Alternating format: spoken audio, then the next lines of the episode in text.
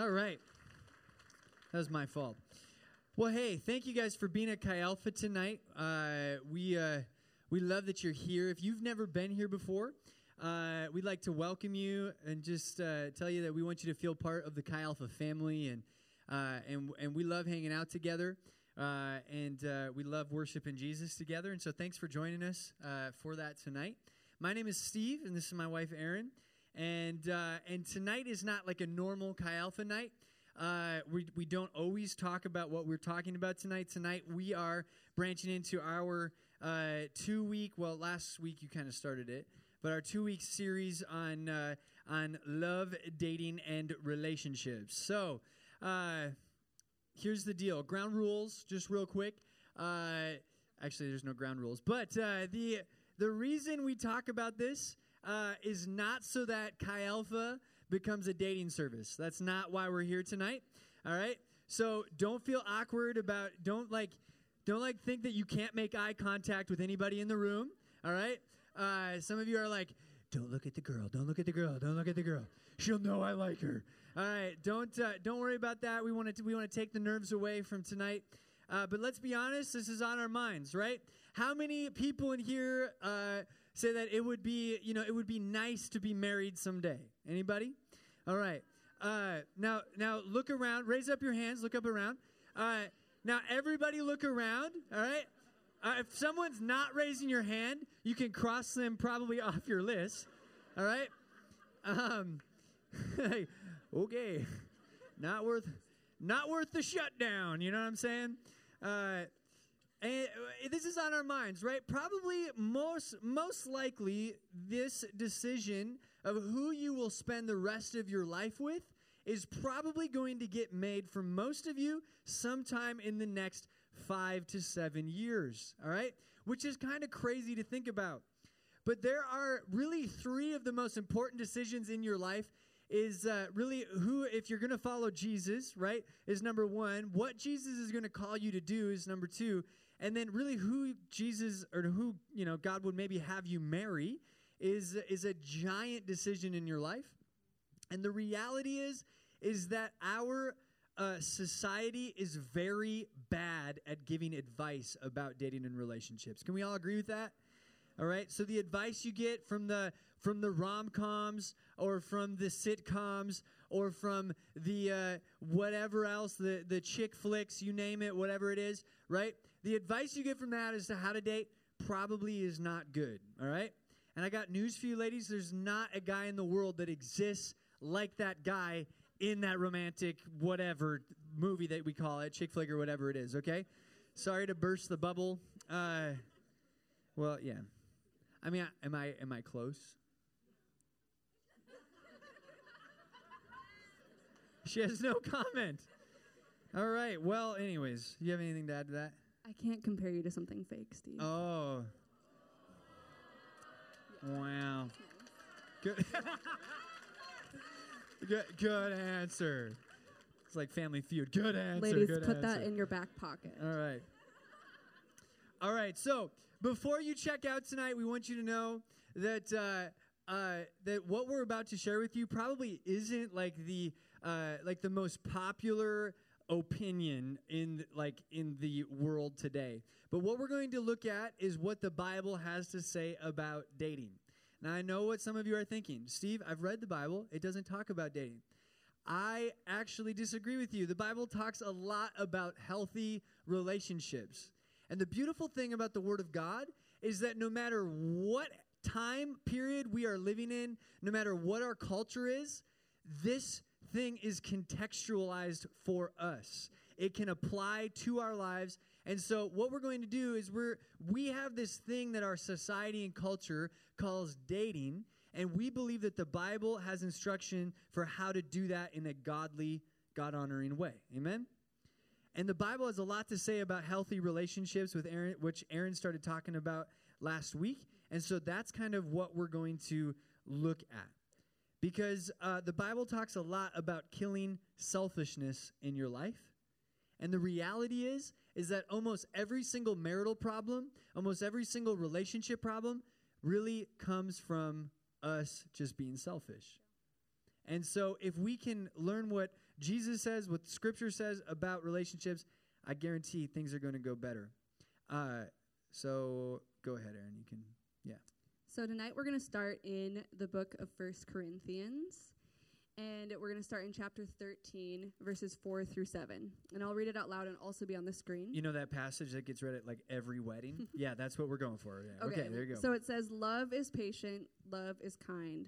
It does not envy, it does not boast, it is not proud. It does not dishonor others, it is not self-seeking, it is not easily angered, it keeps no record of wrongs. Love does not delight in evil, but rejoices in the truth. It always protects, it always trusts, it always hopes, and it always perseveres. Now that is an incredible verse. And I think that is where we're starting off tonight, with the first like actual real definition of love. Because we often look to our world and what our culture says love is supposed to look like, but I'm guaranteeing that our culture doesn't say that that's the definition of love. We define love as like, especially in romantic relationships, is what makes me feel good and how that person makes me feel. But God says that love is patient and it's kind. It isn't self-seeking. It protects people, and that's not at all what our culture says love is. Okay, so this is what we're going to look at, and this is kind of our approach for tonight, uh, is kind of uh, six questions. We want to give you guys six questions that you can ask yourself before you even think about dating, all right? And uh, and this is really about self-analysis, all right? So if you're in that stage, if you just broke up with someone, you're like, I just need to concentrate on me right now. If that's you, this is perfect for you, all right? So we're going to we're going to do some self-analysis tonight. If you are in a relationship currently, these are great questions to still ask yourself and say, where do I where do I fall on these things, or where where do I stand on some of these things? And even if you're here tonight and you say, Steve, I don't really have a relationship with Jesus. I just kind of came to this thing because someone invited me to it, and I thought, oh, dating relationships? Yeah, I'm into that. Let's go. Uh, I believe, again, I bl- I want you to be encouraged tonight that maybe, just maybe, you're going to find that, that uh, the teachings of Jesus and the things that the Bible have to say might be of some incredible value to you and uh, and might apply to your life in a pretty pretty radically awesome way. And that a relationship with him uh, might be incredibly worth it. So let's let's uh, let's go for it. First question. All right. The first question is: do I understand Jesus' love for me? So, do we understand what it actually means to be loved by Jesus? And love by being loved by Jesus is what that First Corinthians is talking about. That God protects us, He trusts us, He honors us, He's not self-seeking. And that's where, like, the definition of love comes from, and that's what it means to be loved by Jesus. And in First John four nineteen, it says that we love because he first loved us. So the love that we can have for other people is because he first loves us in that way it, that I just talked about. So we get to redefine what love actually looks like, but that starts with understanding what it means to be loved by God. In First John four eight, it says that God is love. So acting unloving is outside of God's character. And when we understand that, it's like incredible to be able to to like see modeled for us through God what love is supposed to look like in our everyday life. Yeah, so if if we haven't, we need to start with some sort of baseline, right? And if we have not allowed Jesus to show us what real love is, then we will settle for what we think love is. I'm going to say that again. If we do not let Jesus show us what real love is, we will settle for what we think love is. And the world is going is very quick to tell you what love is. Movies, culture, music, rappers are very quick to tell you what love is. And I got news for you. It has nothing to do with what Jesus says love is. And Jesus' love is so much deeper, so much richer. In fact, the Bible says that in order to understand the love of God, we actually need the power of God to understand how deep his love is for us. This is something that we could uncover a layer of every single day of our lives for the rest of our lives, and we still would not understand how deep the Father's love is for every single one of us. So how does this apply to us? Here's what's so awesome about Aaron. This is my favorite thing about Aaron, all right? My favorite thing about Erin is that she loves Jesus, and that she has a relationship with Jesus, and that she spends daily time with Jesus. Because I know that tomorrow, Erin is going to love Jesus more tomorrow than she does today. And not to like sound super selfish, but I get to reap some of the benefits of that, right? And next week, she's going to love Jesus more next week than she did this week, next month than she did this month, next year than she did this year. And so here's a little secret for you. You guys want to know how to keep like a marriage fresh and the romance alive, right? Love Jesus. I know it sounds like I know it sounds like maybe cliche, but the reality is is that as I fall more in love with Jesus, I fall more in love with Erin. Because I get to, essentially, I understand what godly love is all about, and I get to reflect that to my bride. And so this is this is so important. It is the root of everything else we're going to tell you tonight and next week. And, uh, yeah, because I, I'll be honest with you, uh, I can kind of be a I can kind of be a selfish jerk sometimes, right? And, uh, and there are some times when Erin just says, I think you need to go spend time with Jesus. Translation, like, like, well, okay, never mind. So, uh, you said that before, haven't you? She has, but that's okay. Like, she did it in love. So, okay, number two, derailing. Go ahead, Erin. All right. Number two is, is my self-worth in Christ, or is it in the person I'm pursuing? And that ties back to knowing what God's love in our life looks like. So are we finding our self-worth in him, or are we finding our self-worth in the idea of having a relationship, in the idea of feeling good about the way we look because somebody likes us, or feeling financially secure because the person that we like is really good with finances and we're not, or this idea of the security that marriage or a relationship would bring in your life? Um, are we in love with that idea? Or is our self-worth in Jesus Christ alone? Because Jesus Christ doesn't change. Mm-hmm. But the people that we're around changes. And our, our feelings of security changes with circumstances. But if our self-image and, and how we identify ourselves is found in Jesus Christ, we'll always have a firm foundation for that. So ask yourself, uh, if you if you ask yourself and you say that I need a relationship right now. Some of us have been there, right? Like, I just need a boyfriend, or I just need a girlfriend. If you need a relationship, you're probably not ready to be in a relationship. Now, if you want a relationship, like, yeah, that would be nice. But I'm good flying solo, right? If you just want a relationship, you're probably, your heart's probably in the right spot. But see, when our self-worth is in a relationship or in the person we're dating, the person we're dating or the person we're pursuing or the relationship itself becomes an idol in our lives. Yeah. And when that happens, it becomes impossible or very difficult. I'll say very difficult to honor God in that relationship, because we will essentially associate being alone with failure. And when we finally get into a relationship and someone decides to date us, it will there will never be enough that we can grab from that person. You see, if my self-worth is in an individual, I'm going to naturally be selfish. And I'm going to say, ooh, I want this. I want more of your time. I want more of your, uh, I want more physical connection with you. I want more of your attention. And the next thing you know, you're in a unhealthy, controlling situation, because you're looking for that person to fill something in your heart that Jesus says, no, no, no, I want you to be a complete person by yourself. This is where control issues come into dating, right? If you're if you're in a relationship and you're constantly worried about who's that person texting, who are they calling, why aren't we spending enough time together? Well, I, I would lo- I would just I need more of your attention. I I, I got to check who you're who you're direct messaging and all this other stuff. It's probably a sign that you're idolizing that other person, because something in you is insecure that Jesus wants to say, man, I want to bring that underneath my lordship, and I want to I want to make you feel secure in who you are in me. Make sense? So is my self-worth in Christ, or is it in the person I am pursuing? Oh, can I can I just share one more thing? Okay, so uh, before I met Aaron, I had a really hard time with this. Okay, so this is uh, this is a, a story from my senior year of college. I was a fifth year senior.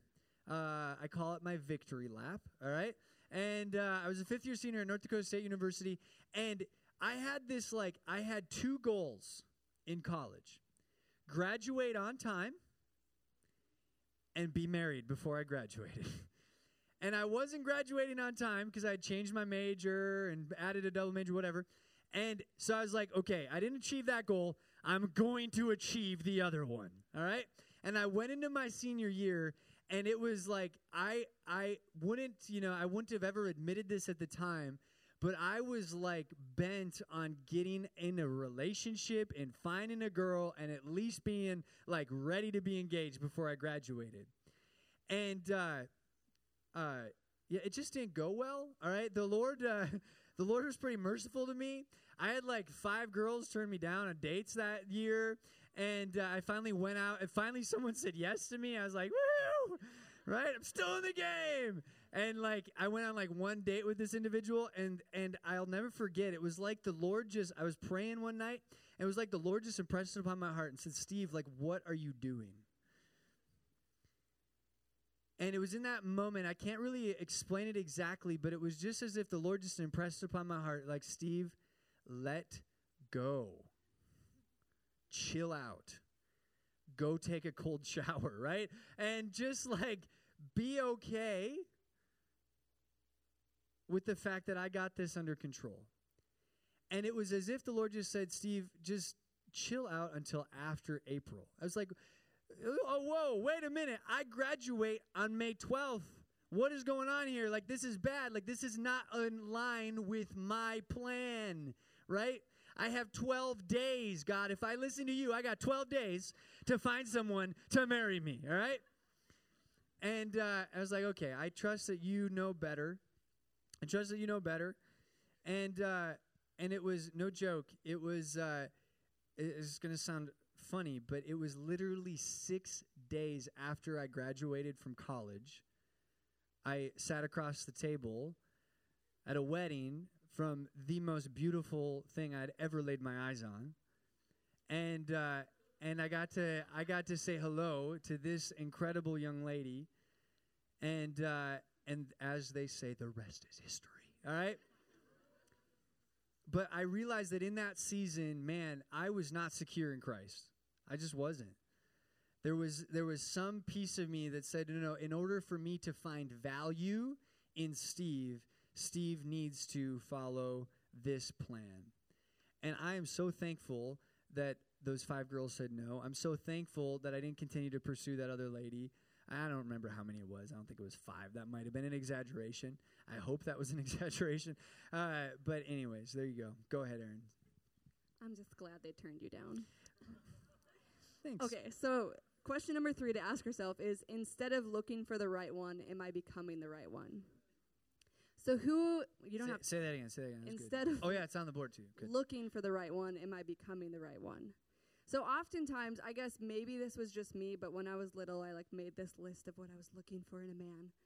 And sometimes, and it, that that's great if you made and I, that. And I have them all. But I had so like this friend that was like, I want a man that no, is six foot four, blonde hair, blue eyes. Never blah, mind. Blah, blah, blah. I don't have all that stuff. No, this was a friend, not me. Oh. So, but I just remember thinking like, there is one person we both know that looks that way. And I don't think that's going to work out. So, but, like, sometimes yeah, we get way Sawyer too specific. It's Rickman, and he's already taken. So, uh. Sometimes we get way too specific with those things, and that's not what I'm talking about. I'm talking about, like, a list of character qualities that you would want to marry someday. Hmm. Because looks can change, but character is slow to change. And who you marry is usually how people stay. And so you don't marry somebody just for their looks. Like, that's a bonus. But you marry them because they have good character. So are you, but with that list that you're making, are you somebody that that person would want to go out with? Hmm. Are you becoming a person that the person you're looking for is looking for? And I know that's kind of a tongue twister, but it's a good question to ask ourselves because we could make a list all day of what our perfect husband or perfect wife would be like, but are we somebody that that person would go for? That's good. Yeah, I always tell people, make sure that the greatest gift you give your spouse is the person that you are. Make sure that the greatest gift you give your spouse is the character that you have developed in your own life as a result of a relationship with Jesus Christ. That is the greatest thing that you will ever give your spouse. And, uh, yeah. Um, you go ahead. Let's go to number four. Okay, the fourth question is, am I looking for a healthy person in a healthy place? The odds of finding a diamond in the rough are rare. They're slim. And that, that means like finding something really good in a pile of manure. Wow.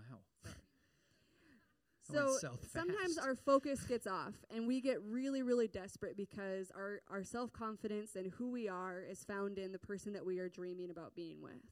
And we get like super desperate and we just start like throwing darts blindfolded at a board and hoping we make it. And we start, like, we just get off in maybe what our character quality list is and all that stuff because we're just desperate. And we look for the person that we're, like, dreaming of becoming or, like, being with in a place that they would never be found. And it doesn't really make sense when we think about it that way. But I've been there before in my own life when I'm thinking, like, I just, like, so I there was this season of my life that I really felt like um, I was obsessed with the idea of a relationship. And I was just going for whoever would ask me out. Like, I would, like, just entertain that thought. And it was never good people. Like, people that I would have said were, like, the character qualities that I'd want in a future spouse. And I really felt like God was telling me, Aaron, you need to take a break for a year and just not even think about guys. I was like, that is a long time. But I agreed to it.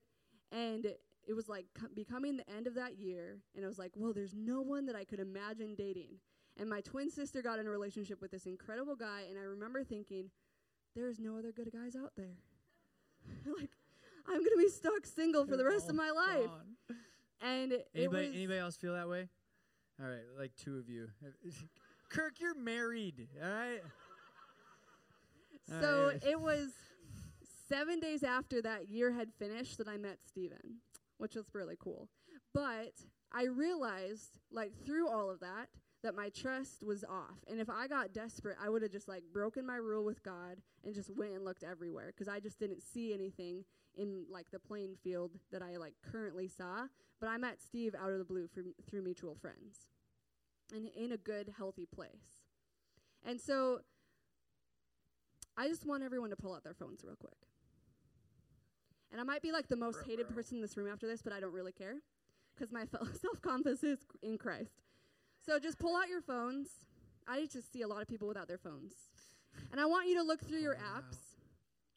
And if you have Tinder on your phone or another hookup app, I'm going to ask you to think, actually just delete it. And I'm going to be very hated, but please hear me out. Tinder is a hookup app. Everybody's like hiding their phones. No, not me. Not me. I, uh, not me. And I want, Doesn't I'm going to sound.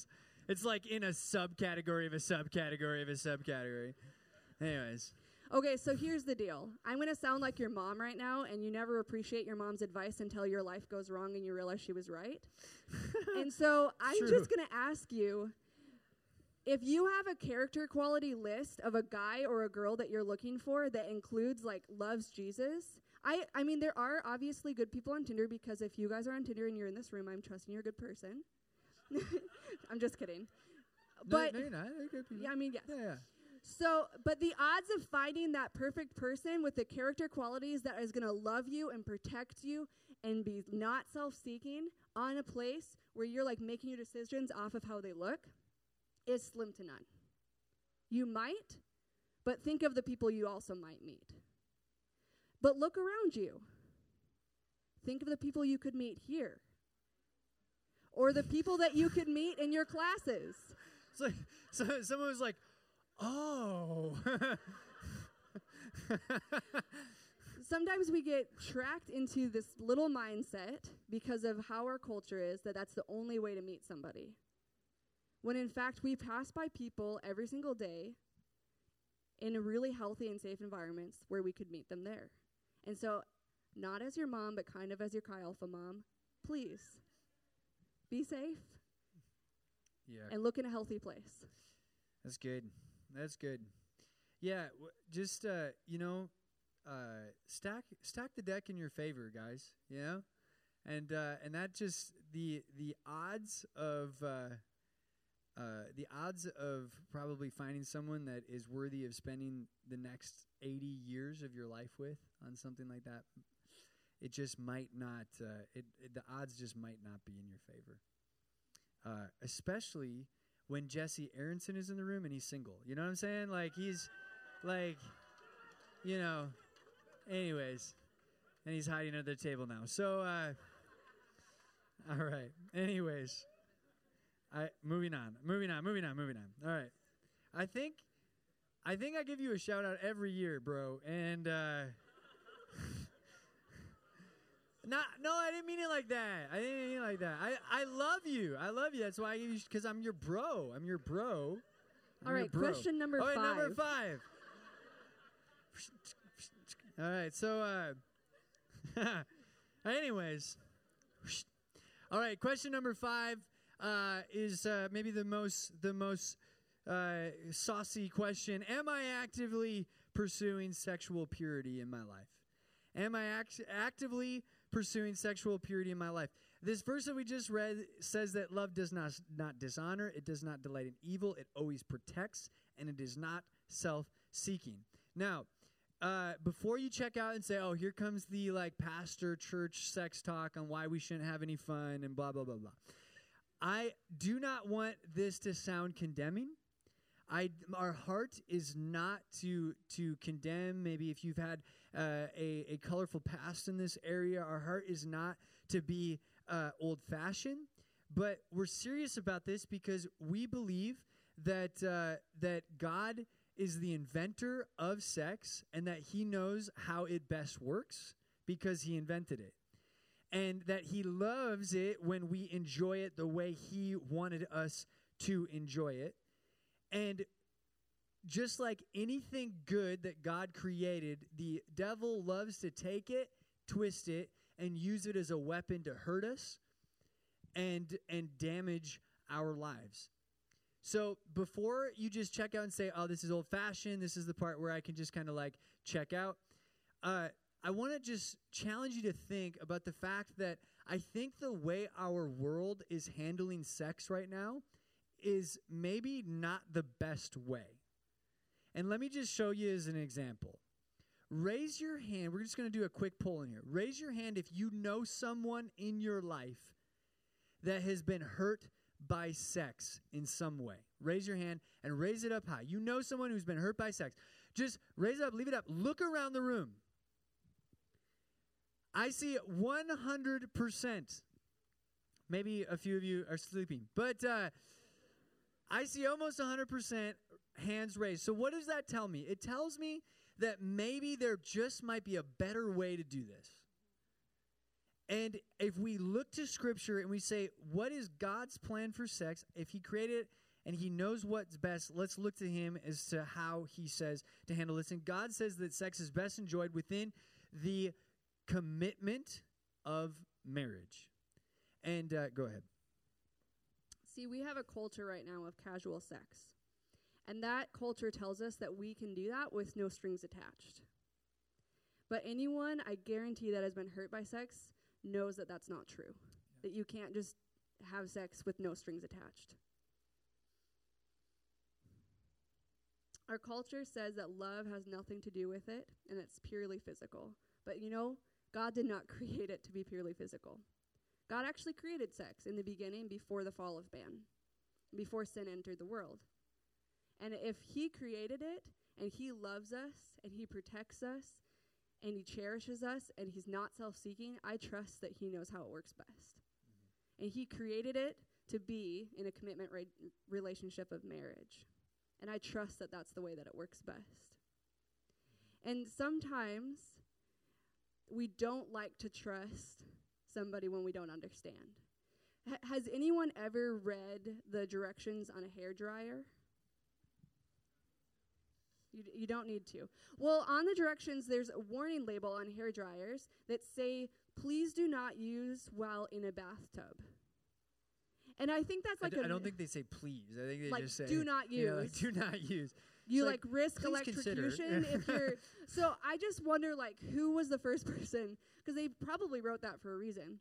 I was like, I'm just gonna draw a bath, but I would love to blow dry my hair while in here, and that's not gonna be good. So sometimes we treat God like that though. Like He gives us this warning label on this thing that He's created, a hairdryer, for example. And we are like, no, I want to use this hairdryer in the bathtub, and you're not going to stop me. And then we suffer the consequences of using it out of the place that it's normally supposed to be used. And I know that's a crazy example, but we do this with sex. And God has put this big warning label on it. Like, this is an incredible thing to enjoy while you're in a commitment relationship of marriage. But we're like, no, that's no fun. That's inconvenient. That's not what our culture is doing. I have a ton of friends that are using their hair dryers in the bathtub, and they're fine. and and we use it like that, and we don't understand why everyone is hurting hmm. and why like this is such a painful and hurtful thing. And we, but we have to go back to the creator of it and ask what it was intended for, and trust that He knew. Yeah, I think I think it comes down to whether or not we believe God's good.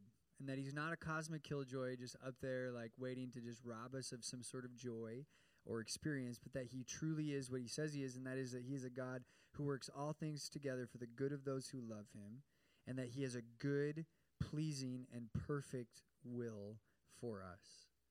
And the reality is, is just let me let me give you some things, and, and I, I want you to know that is if you again, if you have a colorful past in this area, we want you to know that God has a fresh start for you tonight. He wants to forgive you of that, and He wants to say, hey, let's get a fresh start, and let's start you on a new path and a new journey in this area. And uh, and so there's healing and there's restoration. But I want to also t- I want to also tell you that that the the longer we go down that path, the more baggage we build up that we're going to someday carry into a marriage relationship with us. And we owe it to our future spouse, right? If if really the greatest gift that we can give our future spouse is the character of who we are, we owe it to our future spouse to say, I'm going to I'm going to get these things straightened out so I don't carry baggage into this relationship. And this doesn't just go for like physical sex with another person. I'm going to challenge all of us to think about the things that we look at when we're on the internet, and what we scroll through when we're looking at Instagram or we're on Snapchat or whatever it is, that we would say, man, if, if, and I just want, I want to challenge you guys to think about this because it's so important. Marriage psychologists and counselors are seeing time and time again that pornography is incredibly negatively affecting people's marriages. Because if we look at porn, and we come into a, a, a marriage relationship, we will have pieced together the perfect man or the perfect woman in our brain that our spouse will never probably be able to live up to physically. And even if they do now, right? Like, oh, Steve, you you don't know, right? Like, I'm uh, the person I'm going after does, right? But if you, that might be your thoughts now, but someday they're not going to look that way. There's going to be skin flapping in places that you don't want it to flap, right? That's gross. I shouldn't have said that, all right? Why do I say things like this? Okay, so listen, you're, if you come in with unrealistic expectations, imagine, imagine what it would feel like. Imagine what it would feel like if you looked at your spouse someday. You, th- picture this in your brain. You looked at you look at your spouse someday, and you say, hey, great sex last night, but I found something on the internet that looks better than you. Can you imagine hearing that from your spouse? I can't, I, man, I can't even imagine that. But that is what we, that's the baggage we bring in. And I want to challenge all of you to get the virtual girls or guys out of your life before you put a real one in. And the reality is, is that if you can't say no now, you won't be able to say no later. One of the number one lies I hear from guys is that, yeah, I'm right now I'm just really struggling with this porn addiction, but but I, I just I know that once I get married and once I can have sex with my wife, this is going to go away, and it doesn't. If you can't say no now, you won't be able to say no later. And the reality is, is if you've never told yourself no now to sex, what what we sometimes think that somehow like this like this sex drive is just gonna the, the way that our sex drive rules our lives just is gonna like switch. And the reality is is that if we can't say no now, we're probably not gonna be able to say no to the lady at the water cooler at work who's flirting with us, who just got out of a relationship and is emotionally scarred and is looking to fill a piece in her heart that that that she has insecurities in, and she starts talking to us and blah, blah, blah, and the next thing you know, we're doing something with that individual that we swore we would never do. Not a single person ever, ever has ever stood up and given their vows on their wedding day, knowing full well that, man, someday I'm going to cheat on this person in front of me.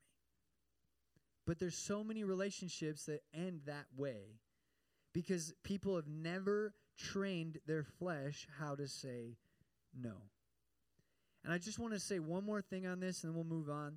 If you can't say no now, you'll never be able to say yes later either.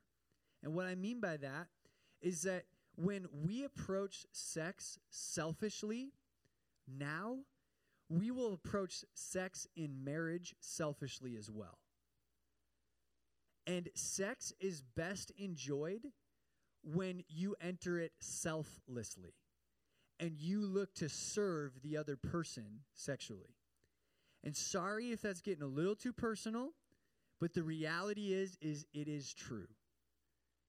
And if you learn to be selfless with your sex life now and say, God, I want what you want, and I'm going to put another person, I'm going to put my future spouse's needs above my own, your future spouse is thanking you because they will have a much more enjoyable sex life someday. It got really quiet in here, so let's move to point six. Well, Go ahead. Our last point or question is, hey, we love you guys. We want you to know that. And if you have any questions about this, please come talk to us. We're very approachable about these things, and we won't embarrass you or anything like that. Go ahead. So if I have hurt in my life, have I given God time and permission to heal me?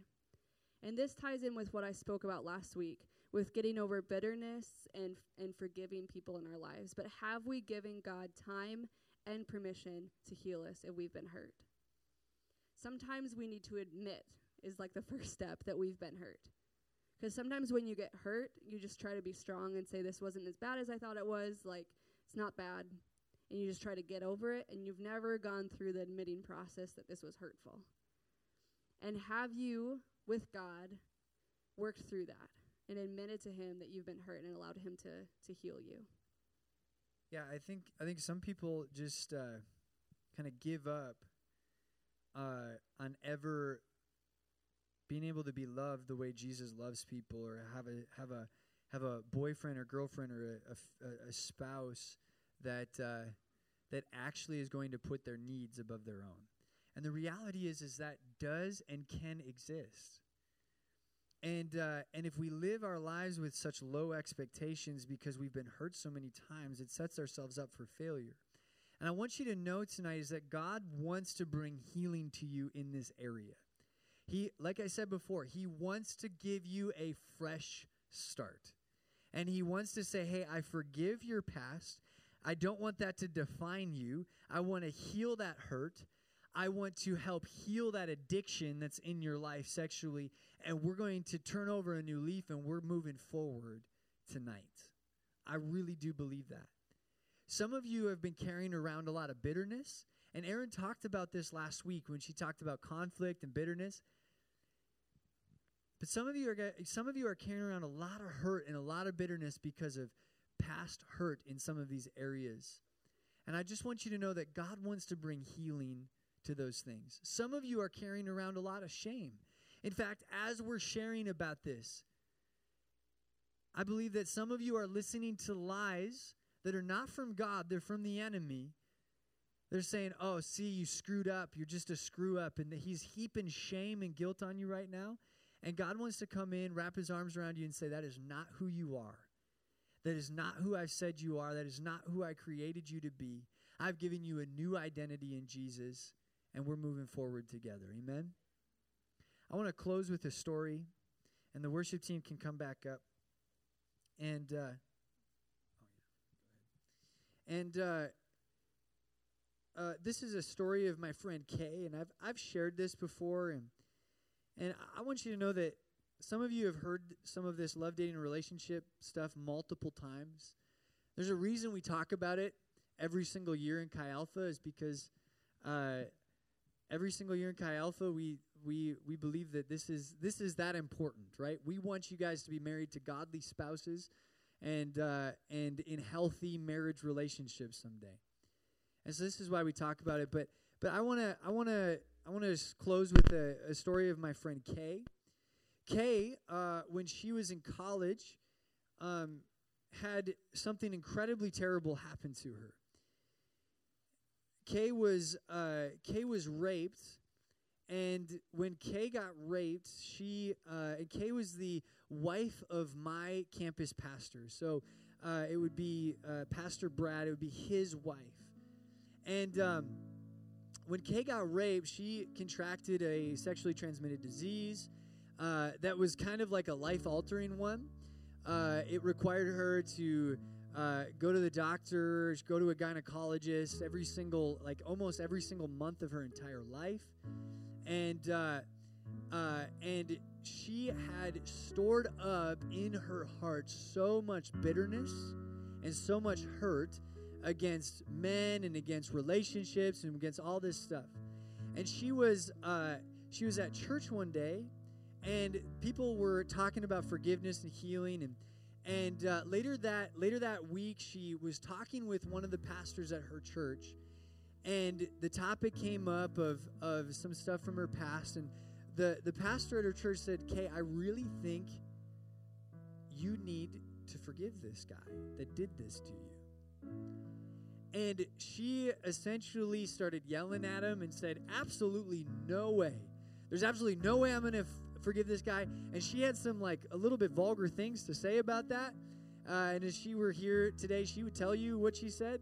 Uh, she's a fireball. But uh, she she said, absolutely no way. There's absolutely Absolutely no way I would ever be able to forgive that person. And then he said, well, can you at least do this? Can you at least pray and ask God for strength to maybe forgive him someday? She said, well, maybe I can do that. And so she prayed that prayer, and she prayed it again, and pretty soon she felt like she had the courage to at least utter the words that I forgive this person who did this to me.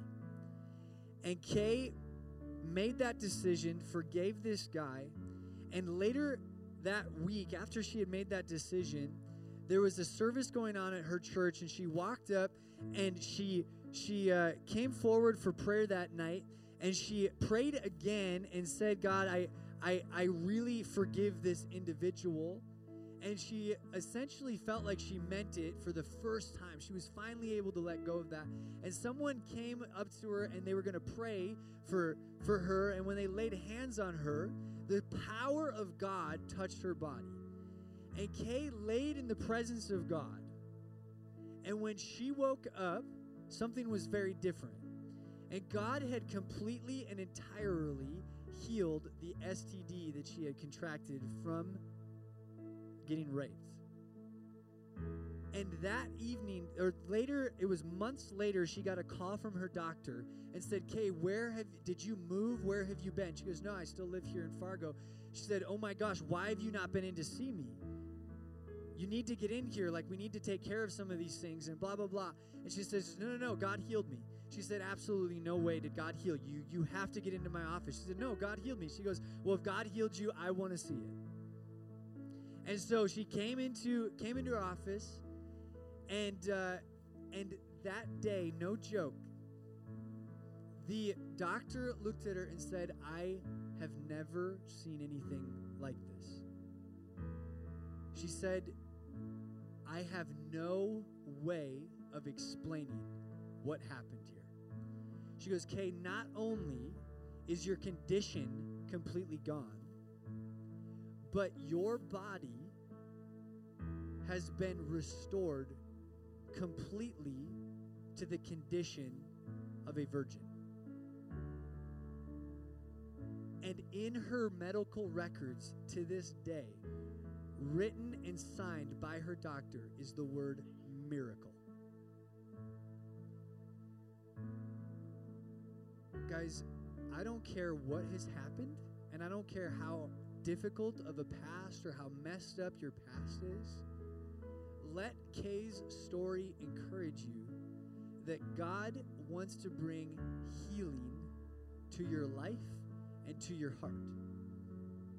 And he wants to set you on a new path. He wants to make you a new creation, and he wants to set you on a path of becoming a person that will be the greatest gift that your spouse will ever receive, is you and who Jesus made you to be. And so I don't care if you say, well, Steve, the ship sailed. God says, no, no, no. No, there's a fresh start for you. And there might be some things that can never physically be undone, but there are some things that spiritually and emotionally are going to get a reset. Tonight, if you say, Jesus, I'm going to give this and you're my future to you. Amen? Let's just bow our heads as we close. If you're here tonight and you need healing from your past in the area of relationships. Maybe you've tried to define love, yourself. Maybe you've been looking for self-worth in someone else. Maybe you've been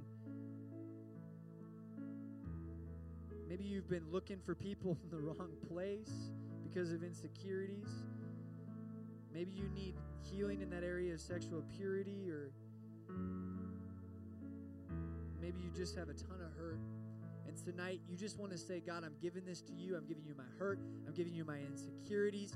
And I'm going to give you total control and lordship over my future in this area, and trust that you know best. If that's you tonight, just as a way of saying, God, that's me. I'm declaring this. I'm making this commitment. Just shoot a hand up. Just say, God, that's me. Yeah, come on. Hands going up all over the place. Amen. Now, also, we're going to pray for that in just a little bit, but I also want to give you the opportunity that if you are here tonight and you need to make Jesus your Lord and Savior, he, you do not have a relationship with him. Or maybe you had a relationship with him in the past and that's long since been over, and you, uh, you want to restart that tonight, get a fresh start, and you say, I want to I want to pray and accept him as my Lord and Savior. If you just raise your hand and also just raise up your head and look at me, is that for anybody? Awesome. Anybody else? Awesome. Anybody else? Awesome. Cool. Okay, if you raise your hand to that question, I'm going to ask that you would pray this prayer in your own heart. Dear Heavenly Father, I realize that I have sinned and that my sin has separated me from you. But tonight, I'm accepting what you did for me through dying on a cross and forgiving me of my sins and giving me a new identity. I repent of my old ways and I ask for strength to live for you for the rest of my life. Amen. If you made that decision, we would love to chat with you afterwards and get to know you. But if you raise your hand to that first question, I want to pray over all of you like this. God, I pray for healing. I pray for forgiveness. I pray that, that you would take away shame and guilt of people's past, that they would not be identified by their past relational decisions or be identified by the things that have happened to them. But God, that you'd give them a new identity, a new confidence in who you say that they are, that you'd bring healing to hurt in Jesus' name. I pray that people in this room would find their identity in you and not who they are dating or not dating. And God, I pray that we would all pursue your plan, your good, pleasing, and perfect will for our lives. And God, if that involves doing things that maybe don't make sense to us or maybe aren't what we would say are immediately gratifying, I pray that we would make you the Lord of those things. And God, I pray that people would not walk out of here tonight without maybe at least praying that prayer to pray for strength to forgive those individuals, or maybe being bold enough to pray to forgive those people that maybe hurt them. In Jesus' name, amen. We're available for prayer in the back. We're going to just take the next few moments. I know we went long tonight, but we want to give the Lord a chance to just kind of do some uh, some heart work on us tonight. So if you would, uh, as we worship, if you just would allow the Lord to do that, and if you need prayer for anything at all, uh, we're available in the back to pray.